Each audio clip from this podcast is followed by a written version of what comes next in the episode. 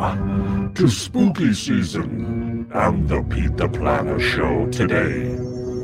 October 1st, 2021. We will terrify you. The financial sins of your past will rain down upon your family for generations.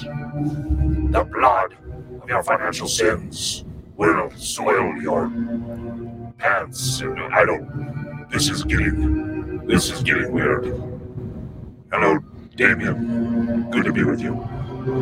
Please, Mr. Planner, don't hurt me. Uh, you like the spooky voice to start spooky season? I, I think it's good for once, maybe twice a year. Do you think that we should do an entire show like this?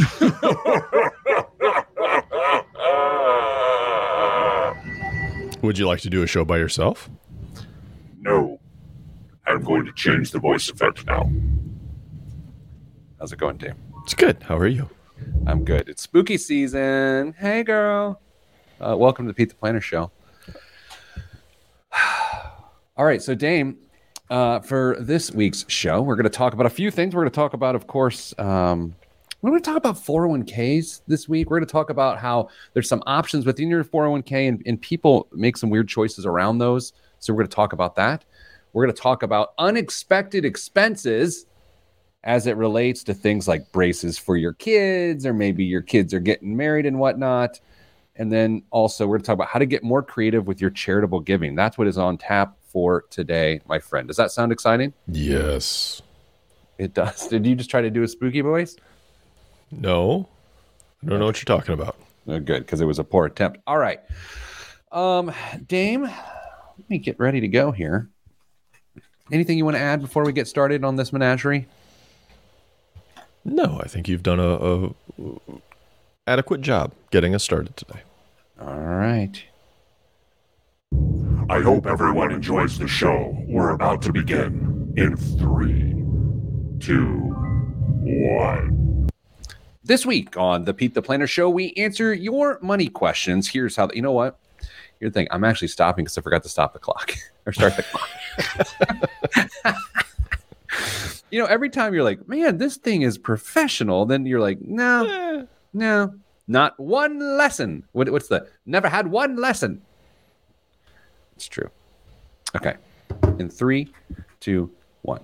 This week on the Pete the Planner Show, we answer your money questions. Here's how the show works. You email us, ask Pete at PeteThePlanner.com. That's ask Pete at PeteThePlanner.com. And upon emailing us, you will receive, I don't know, probably nothing back, maybe an autoresponder. Uh, joining me, as always, Damian Dunn. Hello, Dame. Hello, Pete. It is spooky season.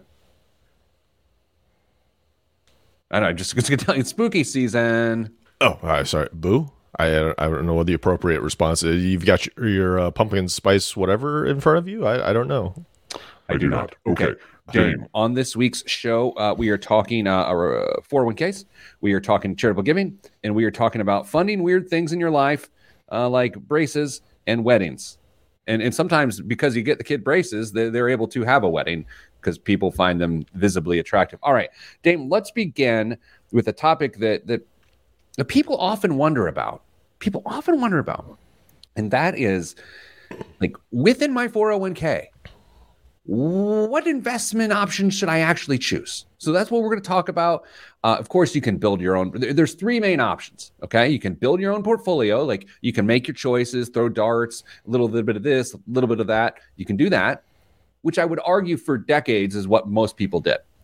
Then the second group of people uh, the second choice you have is something called uh, uh, an all in one option or a fund of funds.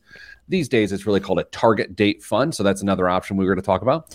And then there is managed accounts, which we can also talk about that, where someone is professionally helping you choose these things. Dame, why don't you take a swing as we start? We'll go a little round robin. Uh, take a swing at helping understand the general process people uh, employ when making their own choices for their own portfolio construction. Uh, most people, I think you already hit it. They, they look and see for names they may recognize or, or topics. You know, whether they they they want to invest um, domestically or internationally. They they just look for broad themes uh, and they they pick individual funds. However, there are the other options. If you know uh, that you aren't going to be able to dedicate much time to it and investing's kind of um, um, not your thing, there are other options. That target date fund that you talked about is a common way that are included in almost every 401k these days or 403b as well that allows you to invest uh, your money into one fund. That's how these are set up to work. One fund, you don't need to spread them out over various target date funds, but you put it into one fund that will then deposit that money into different mutual fund accounts. And inside of that, you will have a very diverse and a good allocation based on your time horizon. That's the only thing that goes into consideration here is your time horizon. So the investment company at this point is doing all of the management of your funds for you for a fee that could be anywhere from very inexpensive to maybe on the expensive side, depending on how your 401k is structured cost wise. I will tag your statement with a couple addendums. Uh, and that is, you said mutual funds, which is verbally a placeholder for things like ETFs, which are exchange traded funds, or the newer, more, you know, increasingly more popular option, which is called a CIT, which is a collective investment trust. Um, all, all sorts of, of, of funds there. Now, Dame, the weird thing is we often talk about on the show about giving advice to the masses whether it's uh, in the newspaper or on TV or on radio. The weird thing about giving advice to the masses is you, you have to try to give the piece of advice that is the most applicable to the most people. And so when I say the following phrase, I want you to look at it through that lens. And by me saying a phrase and you looking at it, I don't know, listen to it through this lens. Wait, through that ear. Anyway, here's the statement most people should be in a target date fund reflect? Uh, target date funds are in there for a reason. Uh, typically, because uh, the company wants to make sure they have a relatively safe and easy investment choice for their employees. They, there's very little uh, that an employee could do to mess up that investment strategy through um, their own emotional cycle when they're going through uh, the, their their career. So they are set it and forget it. Uh, there's there's nothing to do at that point. So, should most people be in a target date fund? Um, statistically, statistically, probably because the dirty secret is most people are really bad investors. I, I, I want I have to make another addendum, and it's because I have a, f- a former compliance headaches in my life. Sure. You said safe investment option, and, and what you meant is you didn't mean safe from market ups and downs. You meant safe from negligent portfolio selection. And, right. Yeah. It's it's safe from the fact that some employee doesn't just go in and have no idea, just like, oh, let's try this. Let's try this bottle of absinthe. It looks yummy, right? And and they just uh, do not know what they have done. You don't mean uh, safe in terms of guarantees and things like that. Absolutely not. No, it will fluctuate with the market uh, just as any other investment will. It will go up, it will go down. And if uh, losing value on a piece of paper makes you lose sleep at night, uh, you may need to consider other options. Okay, so I'm going to make a very elitist statement that at least I admit is somewhat elitist, but it's also very honest. Whereas most people should be in a target date fund, statistically speaking, based on what they've got going on in their own financial lives, uh, I should not be in a target date fund. And, and, I, and I say that in a full uh, wave of honesty. I, I, should personally not be in a target date fund, uh, but most people should. Um, that being said, I do use an age based portfolio for my kids' college fund, right? So, which which is sort of the college planning equivalent to a target date fund. In, I mean, technically, it is a target date fund. We're targeting a particular date of which they go to school, but for my own retirement, I do not use a target date fund. Option number three are managed accounts. And some 401k or retirement plan providers allow this add on where you can get special guidance by an advisor, by a robo advisor within your plan to help you create a custom portfolio. I'm not here to say whether those are good or bad, but those are the third option. And if you feel like it's not even a matter of deserving. But if you feel like you need or your situation situation requires specific investment advice then maybe that managed account option is for you. Dame how do, how do you view that third option? I think a managed account might be a really nice bridge for someone who's getting close to retirement if they haven't picked out their own financial advisor to work with after they retire, or if they anticipate needing a financial advisor after they retire.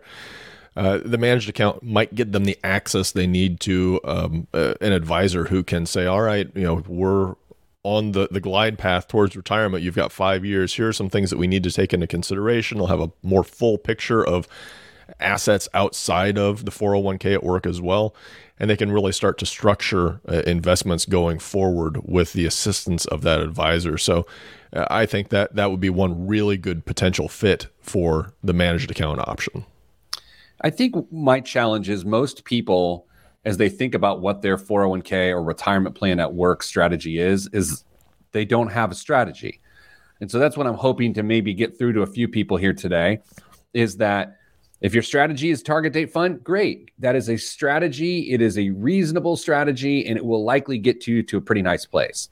If your strategy is to have a managed account, fine. It's a strategy. Uh, and you are paying a little bit more, but it's a strategy. And I appreciate the fact that you have a strategy.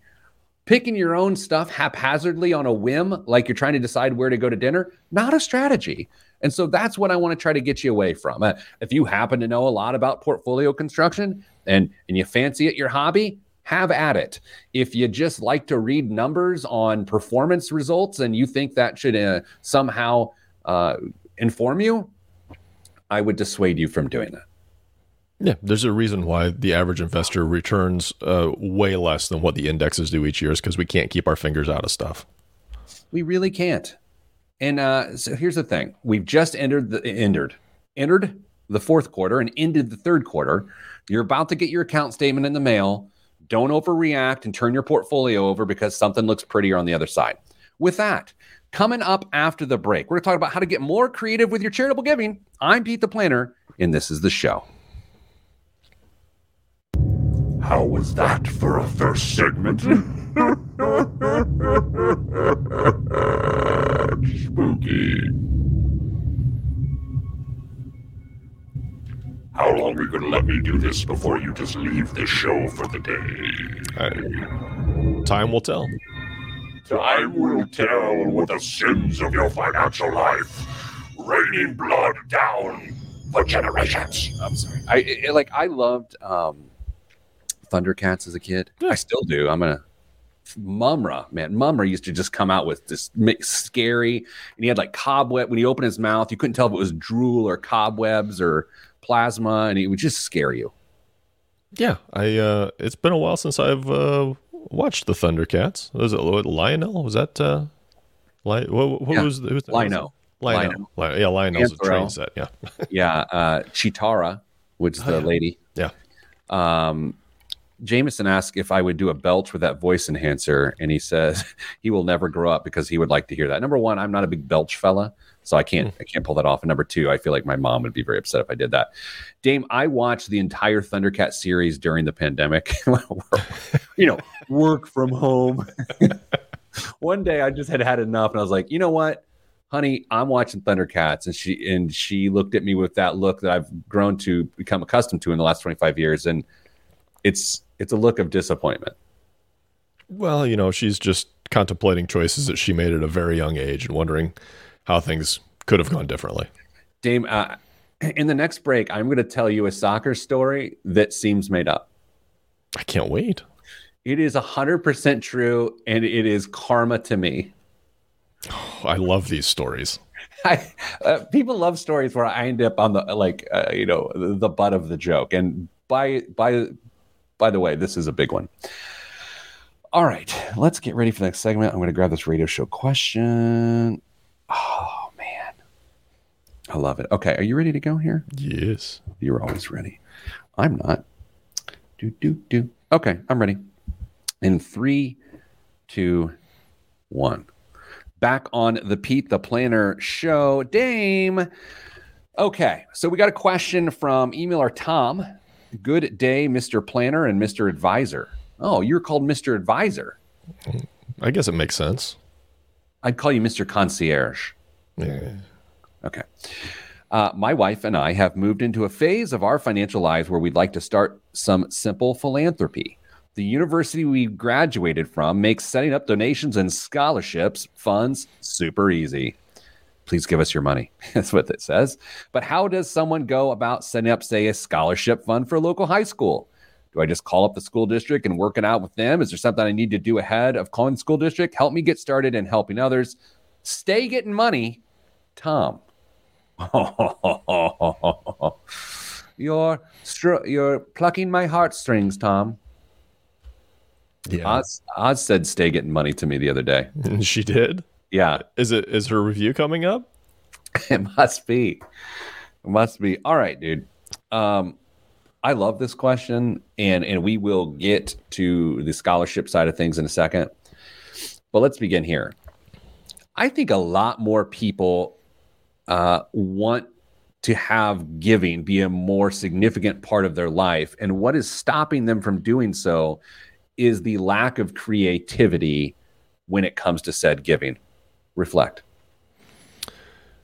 I mean, there are two main ways that Americans give to charity, either through writing a check or donating some time. Those are the two main ways. And we um, can find that being um, not entirely satisfactory every time. Uh, The more satisfaction, I think, comes from uh, the donating your time than certainly just writing a check. But occasionally you have uh, checks to write and, and not much time to give. So uh, you are find yourself struggling for a way to feel tied into your community to do something meaningful uh, that, that is going to make a lasting difference.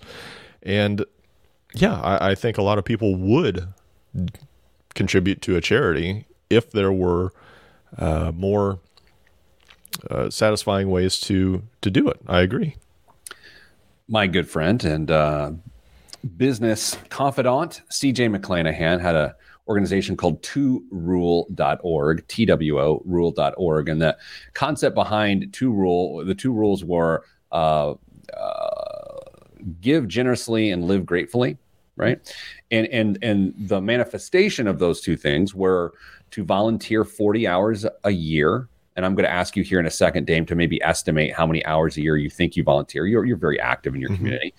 Um, and then to give 5% of your income to your community in a way that you see fit, right? So 5%, at least 40 hours. And, and I, I'm going to share mine not as a, as a flex. I'm just going to share mine because I, I think it's really hard to talk about these things and then just not be honest with how, how you do it. I would say on average, my my uh, volunteerism is is well north of 100 hours a year, if not approaching 200 hours a year. Um, and I would say from a a giving standpoint, we're close to that five percent. We're pretty darn close, if not there. Uh, I'm curious for you. Uh, I know volunteerism has been a big part of your life in various capacities. And by the way, coaching a little league team it counts. It mean it, you are investing in Mhm. children to have good leadership and and learn how to work with others. Those sorts of things count. So, Dame, are you think you're approaching that 40 hours, if not in excess? Uh, I, I'd say I'm probably at least 40 hours. I'm I'm nowhere near your levels because I, I don't have the opportunities, frankly, on in, in some of those those instances. But um, I'd say at least 40 hours uh, in in the community, and um, we've my wife and I do give uh, of our own own resources, uh, money wise as well. So yeah, we we find ways, and I, I think I think you're exactly right. If you can find a a way to be consistently involved in something, not just a one-off, you know, one day or a few hours a, a a year on something, um, it becomes a lot easier if you know it's just something that's scheduled on a, a semi-regular basis that, that you end up going to to do or um, contributing to. Uh, it becomes significantly easier. I mean, you used to do junior achievement when you'd go into the schools, and you know, back when that was a thing. You know, Still is a thing. still is a thing. Um, I, I would say this before we move on to how to start a scholarship at your local high school, which I'm a giant proponent of. Um, and this is, sounds like a very highly critical comment, and it probably is. I think sometimes around this this time of year, people really start thinking about others. You get to Thanksgiving, you get to the holiday season, you get to gift trees, you get soup kitchens, you get it's sort of like a thing. Culturally, it's become this thing. and you want to you want to give back you want to show your kids how to give back and and inevitably what ends up happening is you get this line here's the here's the imagery i'm i'm, I'm trying to share with you you get a line of, of families wanting to contribute to the community at a soup kitchen all to just be able to scoop food onto someone's plate. Mm-hmm. and it and it's not that that's not meaningful. That's incredibly important incredibly generous. But but it becomes like oh we have to wait in line for our turn mm-hmm. to try to scoop. And then it becomes more about the the giver than the receiver right at that point if, if that makes sense. So i urge anyone who says all right i'm willing to to accept that 40 hour a week or 40 hour a year challenge weeks a tad aggressive uh, then then then think more creatively about it. Don't think about um, standing in line to scoop things at a soup kitchen. Although that is needed, and I apologize for however horrible that sounds.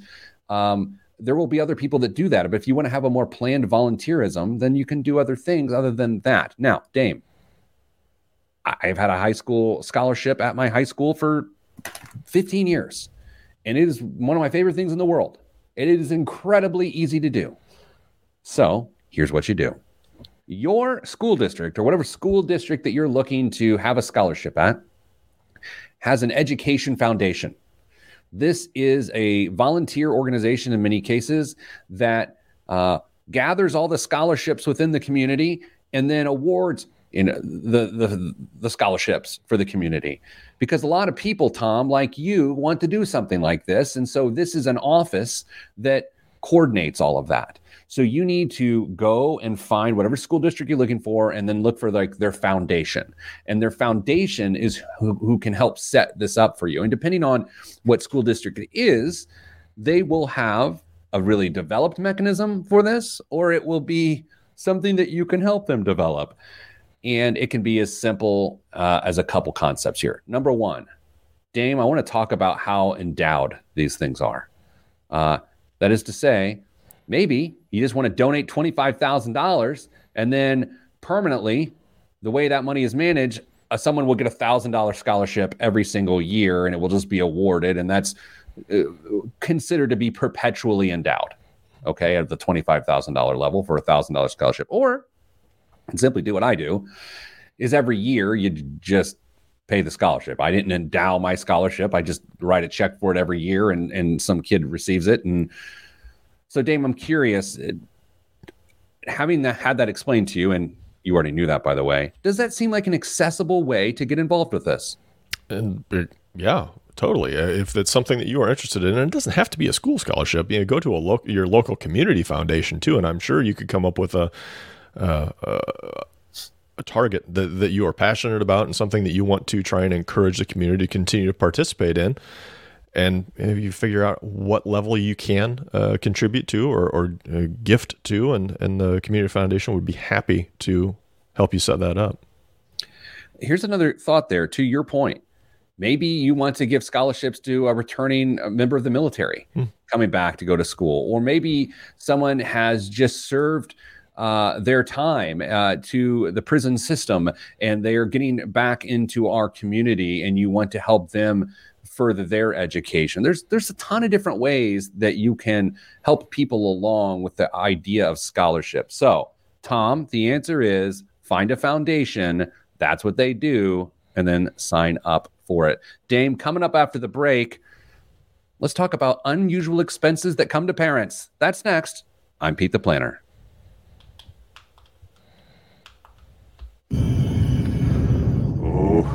Oh, I'll stop. Okay. Um, you want to get ready for the story? Yes. So, for those that missed the uh, original uh, soccer story from a couple weeks ago, it, it, went like this I was setting up a field for my 12 year old girls soccer team uh, that I assist with, and uh, the referee was approaching the field, but the referee was backlit, and the referee happened to have a high pitched voice. And uh, the person said something to me, and I said, Yes, ma'am. And then a half second later, I realized it was a gentleman. And that was uncomfortable. And it was just the beginning of our challenges with that person. Dame, this past weekend at a soccer tournament, I was setting up the field around eight in the morning. As this may not surprise you, I'm always the first person there. It drives my entire family crazy, but I can't not be the first person there. So I'm standing there in a hoodie, in a vest because it's cold. And, you know, I want to look like Han Solo the best that I can. I'd higher boots, pumpkin spice latte. I was ready for fall, y'all. And the referee, a different referee, approaches me. I am backlit. The referee says to me, Ma'am, I got mammed. Well, I couldn't think of a better person for that to happen. I know, and it happened, and I, and then he was he was like he felt awkward. He's like, "Oh, oh, oh, sorry, I didn't see you there." And I was like, "Yeah, no, no problem." Later in the game, th- this I, this this is that's my karma. By the way, what I've just discussed is my karma, and what I'm about to say make it seem like it's his karma. What was after that? And and I'm I'm now very hesitant to complete the story. Dame about 35 minutes later, the referee blew out his knee during the game.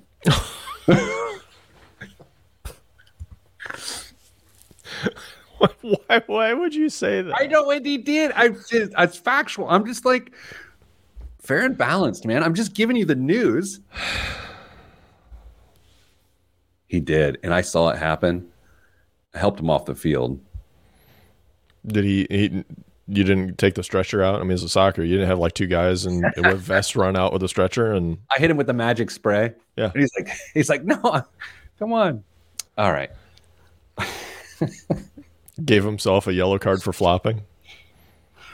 The sins of your gender misidentification have wrecked your knee. Oh, that's wrong. Shouldn't do that. Shouldn't do that.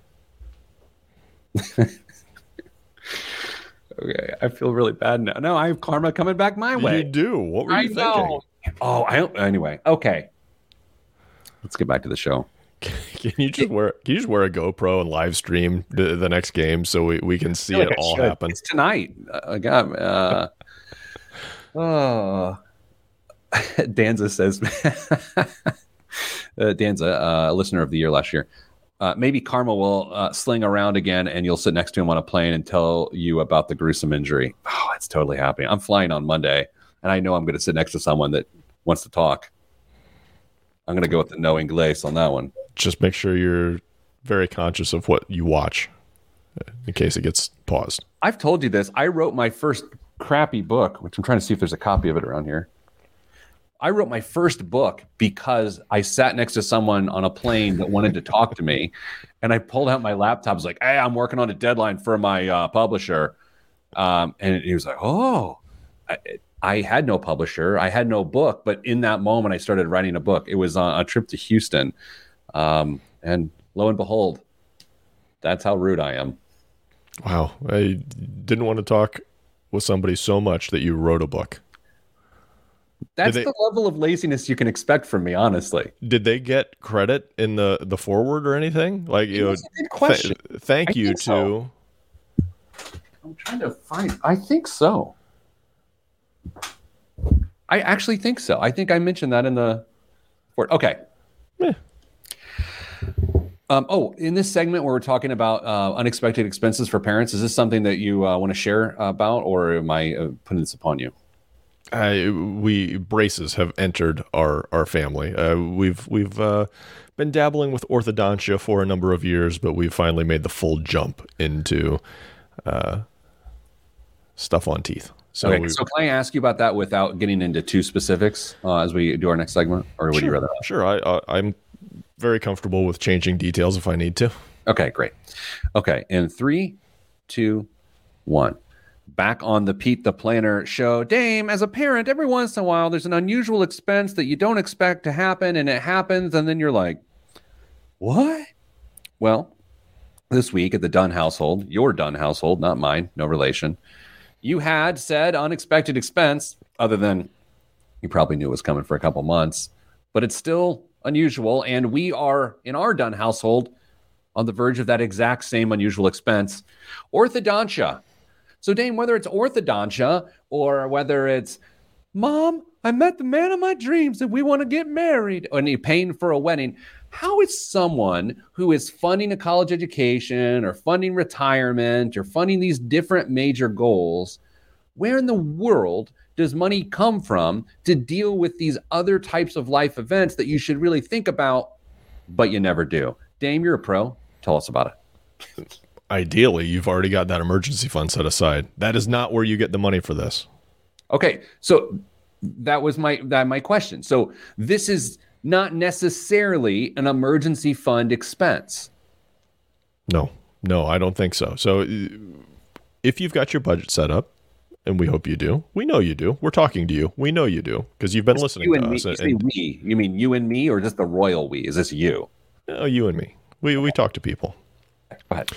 Uh, and that emergency fund is is set up and ready to go, but you've also got a little bit of savings built into that budget, and it's going towards maybe making that emergency fund even larger, or a midterm bucket, or whatever the case may be.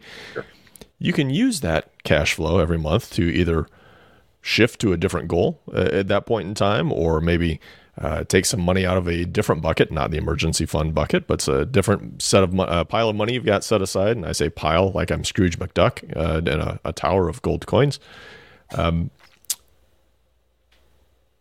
and you start to figure that out there. What we don't want you to do is to take it out of the emergency fund if at all possible. Take a even worse, take a 401k loan out of a retirement plan to fund a uh, a need such as this, and you know cause yourself some some pain and some potential agony down the road by making a what could be a hasty, short, short sighted uh, decision. So, Dame, when you knew that this uh, was a possibility, you, you've known for you know a little while that this could be a possibility. So it's something that you were able to plan for. A, lo- a lot of parents, very frankly, to your to maybe to your point here, don't know what's coming, and it just it's here, and it's like, yeah, we're in this moment now. Uh, I I will note that we are probably going in that direction for a small person in our household, which actually describes three of them. Um, and we're using our health savings account, right? We over the years we have built a, a pretty nice balance because it's tax advantageous to do so. We fortunately not had a, a lot of other medical expenses, and so that's what we're using to fund ours. How how should a person reflect upon payment plans offered uh, by, let's say, an orthodontist uh, in this example? Um, and how, how should someone use that to help make the decision? So should it impact the decision? Uh, look at it on its own merits for sure. Uh, you're going to want to make sure that you've got room in your budget for this, though. First and foremost, whether you you, you use uh, somebody else's money or you use your own money that may already be uh, set aside in your cash flow, your normal monthly cash flow, the money's going to come from somewhere. You're going to have to either uh, replace some savings or chew up some income or pay somebody else for this. So if you're looking at a, a payment plan by an orthodontist, make sure that the terms are reasonable. Uh, you've got to make sure that you're not getting it stretched way out over a long period of time and a, a, crazy interest rate. But there are, um, you know, potential options for you to take advantage of uh, in that case. I mean, they want you to do business. They're they're going to try and make sure they they get that taken care of, and if they can help you finance that over a a couple of years, then they're going to do that. Did anyone else pick up on the fact that Dame said chew on and stretch during that explanation about orthodontia? Just me? Just, Probably. Just just me. Uh, are you suggesting people are going to buy now and pay later? Yeah.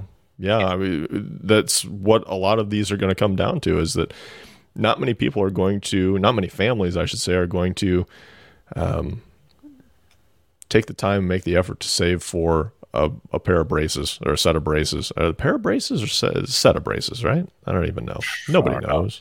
I will say this uh, to get off track for uh, 30 seconds. Last week we talked about buy, buy now, pay later as a very popular thing. So much so that then that same day I read an article about Walmart eliminating uh, layaway in lieu of buy now, pay later. Really? Yeah, it's happening. They're eliminating layaway, which is really frustrating to me. Mary Lou says it is a set of braces, not a pair of braces. Uh, Dame, let's um, move on and assume that teeth are nice looking, unlike my own. And we get to the point of something like a wedding. how is the average person supposed to get their head around a wedding? I mean, I, have I've thought about this for years. Is the average person when their their kid gets to be a late teen or in the early twenties, is the average person supposed to go, okay, let's start putting money away for that open bar, or or let's let's start paying for banquet chicken? Like, how do you how do you think about that? Do you, you have to wait till the person meets someone? Like, wh- where, where do you go with this? I I don't save for that specific goal. In our instance, I, think it's easier for people to save for um, future opportunities or or expenses. Uh, so you've got that emergency fund, then you've got some other funds that will be used for.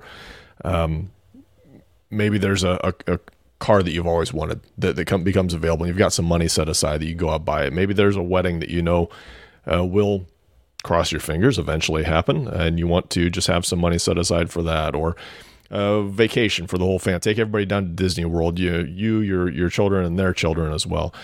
You just have a general fund that is being saved for, and if it gets used for uh, a wedding, so be it. A trip, whatever. A car, great but there has to be some activity to get to that point. You have to engage in saving to make sure that that money is going to be there. I don't care if you've got it labeled specifically what it's going to be for or not.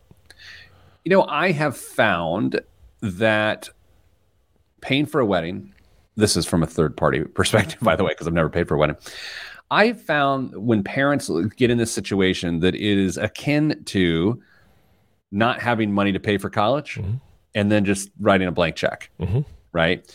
And so, uh, my question to you is this let's say you don't have an emergency fund set aside and you still want to pay for a wedding. What are the never break these rules rules in regards to that? Is a 401k loan an acceptable source for money to pay for a kid's wedding? I don't think so. I don't either. That's hard to hear for some, but the answer is no. Yeah, I, I, I don't listen. You, you you want your your kid to have a beautiful day that they'll always remember. It's not worth taking a 401k loan out, in my estimation. How about a home equity line? I like I like how this is how miserable you and I's lives are. Yeah. Is that that absolutely tortured you to ask you that question? Can you imagine just two normal people having a conversation and I say, well, how about taking out a home equity line? And the person's like, that's how we know we're losers. Yeah. Yeah. I, um, I, I'm trying to view this from a father's point of view and, and also a, a financially pragmatic point of view. Yeah. I, I uh, we need to first of all rein in the cost of weddings. Uh, if you don't have any money to spend on one, don't be spending lots of money on a wedding. You, you, you, can have very beautiful, simple weddings that don't cost very much. I hate to break it to the wedding planning community, but that's the case. So, uh, home equity loan, I'm not a real big fan of it. I'm not. All right. I will I will note this before we go to break. Um, when the Pete the Planner brand sort of started around 2005, for a long time when I would when people would sort of learn of it who didn't really know me at all, there was this assumption that I was a wedding planner. Did I ever tell you this? no. No. So I would get like random emails like, "Can you help us plan our wedding?" And I was like, "No, don't do it." All right, Dame. Coming up after the break, biggest waste of money of the week. It's a big headline this week. The biggest waste of money of the week, and the current events in the news and everything else. I'm Pete the Planner, and this is the show. All right, I shorted that segment by two and a half seconds. We're gonna have to let the the radio station figure that out. Dame, you ever get in, in this deep into the radio show and realize that you would be well served with a trip to the restroom? Ooh. Well, you know what? I can't see below your waist. You do whatever you need to do. Uh, very tall uh, cup of coffee in front of me. Uh, for those listening on the podcast, there's a tall cup of coffee in front of me. For those watching the live stream, they just saw it. Okay, Dave. The, the, the coffee. What? Yes, yes, yes, that's right. Okay.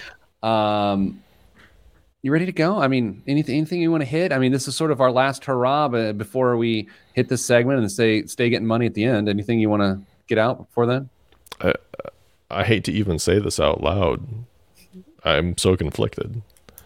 Are you going to use the voice for stay getting money this week? Uh, Stay getting money. that Yeah, that voice. I don't know. Oh yeah, I, I will close with it in a spooky way. It's only right. Yeah. yeah. Not not that you're forcing it. going back to soccer and braces for a second. So at the end of practice, sometimes I, I have individual packs of gummy bears that I bribe the girls with if they had a good practice. And last night, uh, one of the girls on the team got new braces. And so I went to hand her gummy bears and she couldn't have them. And I felt instantly bad. But then I remembered I had nerds in my soccer bag and I gave her nerds. It, uh, you know, I'm, I just realized I'm, I feel this sounds real strange. I'm plying children with candy. Candy. Yeah. I, It is wrong. do you have a van that you drive to the practice? I, I ride my mountain bike. You know what's weird is to be someone in Indiana who is is like, I mountain bike. it's like, no, I rode down the suburbs to a soccer complex. I'd say, is it a mountain bike? Like, why would I call it my Trek 800 from 1999? Um, 1995. Why would I call that a mountain bike? Just call it a commuter. Uh, it seems like a little upscale. Does it have any suspension on it? Uh, no. That's a commuter. Yeah. Okay. Here we go. In uh, three, two, one. This week's biggest waste of money of the week, right here on the Pete the Planner Show, is every week we have something called the BWAM, biggest waste of money. This week's biggest waste of money of the week is Danish artist Jens Haaning has made off with $84,000 from a modern art museum in Denmark as part of a self described conceptual artwork titled Take the Money and Run. The Kunsten Museum of Modern Art in northern Denmark originally commissioned Haaning to recreate two of his earlier works as part of its Work It Out exhibition. The works, which were initially showcased in 2007, consisted of two canvases encased in glass that contained that average income of Denmark and Austria as real banknotes. All right.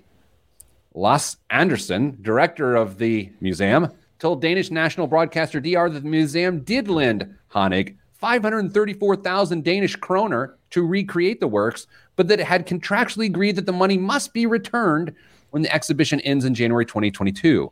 When museum employees opened the two packages from Haaning, however, they were surprised to find empty glass frames. The $84,000 was nowhere to be found.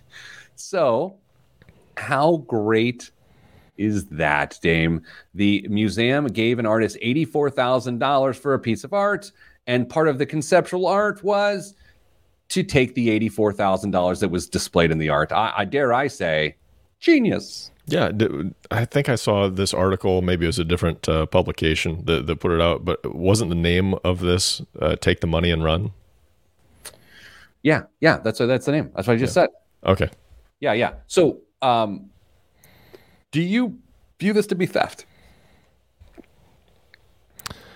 you can get away with a lot of things calling it art these days, and uh, I love art too. I, I I really don't know where you draw the line in, in some of these instances. So I call it a cost of doing business with artists these days. What's in the news this week?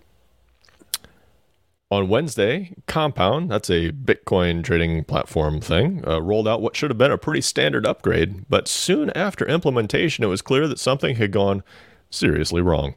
About $90.1 million had mistakenly been sent to users. Now, the founder is making a plea and issuing a few threats to incentivize the voluntary return of the platform's crypto tokens. Now, if you're threatening, does it become voluntary? I, I, I, I, it feels a little weird.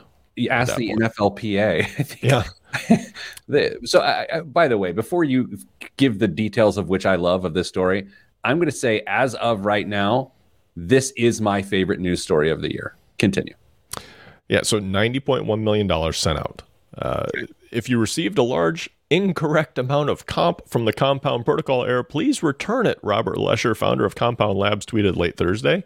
Keep 10% as a white hat. Otherwise, it's being reported to the as income to the IRS, and most of you are doxxed, continued the tweet. Okay, so there's a lot to go through there, um, and I don't know. I mean, we're going to talk about this because I don't fully understand it. So, Dame, giant mistake with all this crypto stuff. Money goes out to the users, but because you can't trace stuff and they can't just pull it back because that's the whole point, right? It's this anonymous currency that he can't just get it back. He can't reverse those transactions. And then he can't necessarily find those people because of the nature of anonymity within cryptocurrency, theoretically. All right, so there's that. And he's saying, okay, if it happened, just keep 10%. We're sorry. Uh, and we'll call it a white hat, which is for doing a good thing, Mhm. right? Yes. But if you don't do that, the money that you, is income, the rest of it will be reported, or all of it will be reported to the IRS. Wouldn't the white hat itself be reported to the IRS? Uh, you would think, but maybe they're just saying, "Hey, we'll just keep that between you and me. Just give us ninety percent of what we accidentally sent you back, and you know, just keep that that cash." Yes, should it be? Yeah, it should. It should be reported as income. Will it be? No, of course not.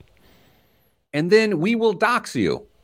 Now, Dame, I am not a big like internet person, other than I am destroying my family in fantasy football. I'm three and zero, beat my kids and my wife at football, fantasy. M- Anyway, um, doxed basically means expose someone's personal information online for so others can bully them and harass them. A- am I correct? Yes. That's quite the business model. Yeah, great business model. And do you really think anybody's going to feel bad for the people that kept the money? not after being threatened. I, This is the best business story of the year on this show. No one can top it. It's got everything. It's got crypto. It's got the ills of crypto. It's got uh, the use of the terms white hat, threatening to report people to the IRS despite not actually reporting to the IRS the income that comes via the white hat, and threatening public humiliation and bullying. That is everything this show is about. Uh, just for some perspective, Compound, by the way, is the world's fifth largest decentralized financial uh, protocol. They have a total value of like nine and a half billion dollars. So ninety million dollars, not a big deal. A lot of money, but not a big deal to them. They should be able to absorb this. So they are out there um, taking the exactly wrong approach to getting this rectified. What else is in the news? Pandemic discount? We hardly knew ye. Rental prices in the U.S. are skyrocketing. The median national rent for one bedroom apartment is up 10.7% from March 2020, while two bedrooms are up 13%, according to the Zumper National Rent Report. I'm sorry. Did you say the Zumper National Rent Report? Yeah, you didn't. You don't get the emails. Can you spell Zumper? It's spelled just like it sounds. Give it a shot. U M P E R. You are exactly correct. The Zumper National Rent Report. Yeah, it's the gold standard. Is anyone surprised by this? I, I I'm not uh, downplaying the ill effects of having a, a rent increase uh, nationally, but it is not at all surprising given the uh, eviction moratorium that the landlords just went through for the last year and a half.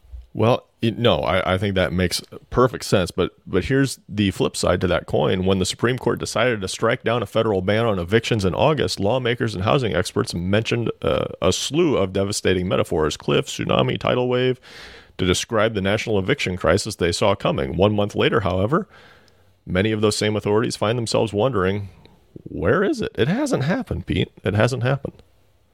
So wait a second. You just said there's a 10% increase, isn't but they're saying that's not big enough to be considered the tsunami? People aren't getting evicted; they're just getting their rents raised. Oh. Okay, I got it. People aren't getting booted on the street, but they are going to have the juice turned up on them, which eventually will lead to them out on the street. That would Yeah. be my guess. What's Zumper think? Uh. Okay. couldn't be Well- reached for details. Yes, that's Zumper National Red.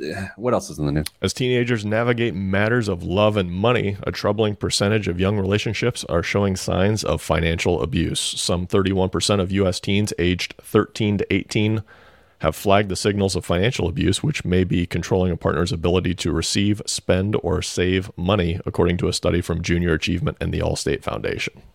13 to 18, there's financial abuse for people 13 to 18. 31% of U.S. teens aged 13 to 18. What? I, okay, how? How can a 13 and 18 year old be um, like financial abuse is very real and horrible. And, and by the way, our, our team works through these sorts of situations all the time because we acknowledge that it's real and we can help people with it. But how does a 13 and an 18 through 18 year olds experience financial abuse from parents or from from love interests? You said from love interests. Yeah, both teen girls and boys reported a partner had stopped them from going to school or work, or their partner has told them what they could or could not purchase. I, you know, this is one of those things that I'm just going to chalk up to I just don't understand it, as opposed to saying it's not a thing, right? Because I mean, what what does it matter if I think it's a thing or not? If it's a thing, Yeah. that's disturbing. Financial abuse is real and it's awful, and uh, that's too bad. So, on that up note, Dame, I hope you had a good week. I did. Sending you good vibes because good vibes are all that's in the budget. I'm Pete the Planner, and this is the Pete the Planner show. No, but seriously, like how? More than one third of teens felt pressure to say yes when a partner asked them for money, with boys feeling more compelled, 41%, than girls, 34%. Wait, wait, wait, wait, wait. Boys felt more compelled to give the money to the girl, so the girls are financially bullying the boys. They're asking from they're asking their boyfriends for money. So young teen girls are financially abusing teen boys. There's also more of a push among um, Asian, 40%, Hispanic, 44%, and Black, 45% teens. More of a deal, more of a issue in those. Yeah. Interesting. Yeah, I mean, look, hey, I'm glad I came down with my position when we were actually on the radio there. Like, I just don't understand it. I'm not saying it's not happening. I just don't understand it. Yeah. Wow. Um, more than more than half of teens have heard caregivers arguing about money over the past month. These spats have included issues like spending too much, which is 45% of the time, bills costing more than expected, 37, needing more funds, 34%, and a large expense, 32%. All right, here's what we're going to do. I want you to think back to your high school days. Dating Dame, as we called him, he'd go around dating people. hmm It was very popular in the community. I I want you to think of the financial dynamics of those relationships, Dame. We're not naming names. No one you know listens to this show. um, what were the average sort of financial dynamics of, of a date or a relationship that you were in? I mean, in comparison to uh, teen girls bullying teen boys, um, and especially in minority communities, according to this report, like w- what did a typical financial situation on a date with Damian Dunn look like? I, I paid for it. Uh, it's what I, it's what I did. Right. Okay. So uh, I'm I'm a big surprise. You and I are on the same page. Yeah. Um, and we are not suggesting that is good or bad or No. it should just be like it used to be. But I, I, I think I paid for pretty much every date I went on. I remember one oh, do I want to do this? no, no, I'm not doing this. Which is unusual. Yeah. I will do it after the show. Yes. Yeah, I, I- definitely uh, went through money that particular way, and even in college, um, Mrs. Planner and I, you know, met the first week of college and began dating, and that was expensive to, you know, have that relationship. Even talking to a coworker here now who's in a new exciting relationship, it's like it's just expensive to get that started. And I, I guess what I'm hearing here is that those dynamics have changed because now people share those expenses it's not so one-sided or is the bullying in in sort of reaction to the fact that that had shifted that's what i'm trying to get my head around Yeah. I don't know. I, I'm sure there's more data out there if I wanted to go find it for you. danza makes probably the point of the year this this puts danza in the lead for listener of the year two years in a row danza notes you can't see ollie strong arming a boyfriend for money so she can get the thousand dollar iphone she needs that her lame dad won't buy great point oh i mean yeah absolutely right that's totally happening Yeah. I was the I I made the lamest math teacher joke um, to the soccer girls last night. I I was talking to them. I was at CVS and I was going to buy them Tic Tacs because they're always talking about making Tic Tacs, the TikToks. Yeah. And uh, it's an easy joke, and they all laughed and thought it was really funny. But then afterwards, I was like, "That was cheap." I mean, that's a cheap joke, right? yeah, It was too easy. It's like I'm better than that, but I'm clearly not. that's all right. You said How it was, a, it was a math teacher joke. Well, math teachers have a certain style of jokes. They they're, just sort of corny and Yeah. In fact, yeah, right. Yeah, one of the girls on the team a couple weeks ago, she's like, "You're a math teacher, right?" And I'm like, "No." I was like, "Why?" She was like, "Because you seem like a math teacher." Like, Well, you know what? All math teacher jokes count. uh, how excited are you for what you're going to hear when we go off the air? Very. And the good thing is, I don't have to clean any of it up. I guess we're in the workplace, though. I'm technically your employer, so maybe I, I do need to clean it up. We, we can. Let's just uh, Clock out. Let, yeah, let's clock out. We're gonna say we're gonna go to lunch uh, virtually as friends, just just for a minute. oh my god, it's a. I've told the story over the years, but I've gotten to the point as a 43 year old man, I've stopped telling it because it's like Yeah, probably should stop telling this story. yeah. One more time. Yeah, one more time. Uh, yeah. All right. Well, hey, thanks for uh, listening. Oh, I gotta get spooky here real quick. Uh, send everyone out on a spooky note. I hope this show changed your life forever. The haunted nature of your financial life should not. Um, Try not to stop. Like I, like as a former improv comedian, like sometimes you hit the wall, and I just did it in front of all of you. Stay getting money, y'all.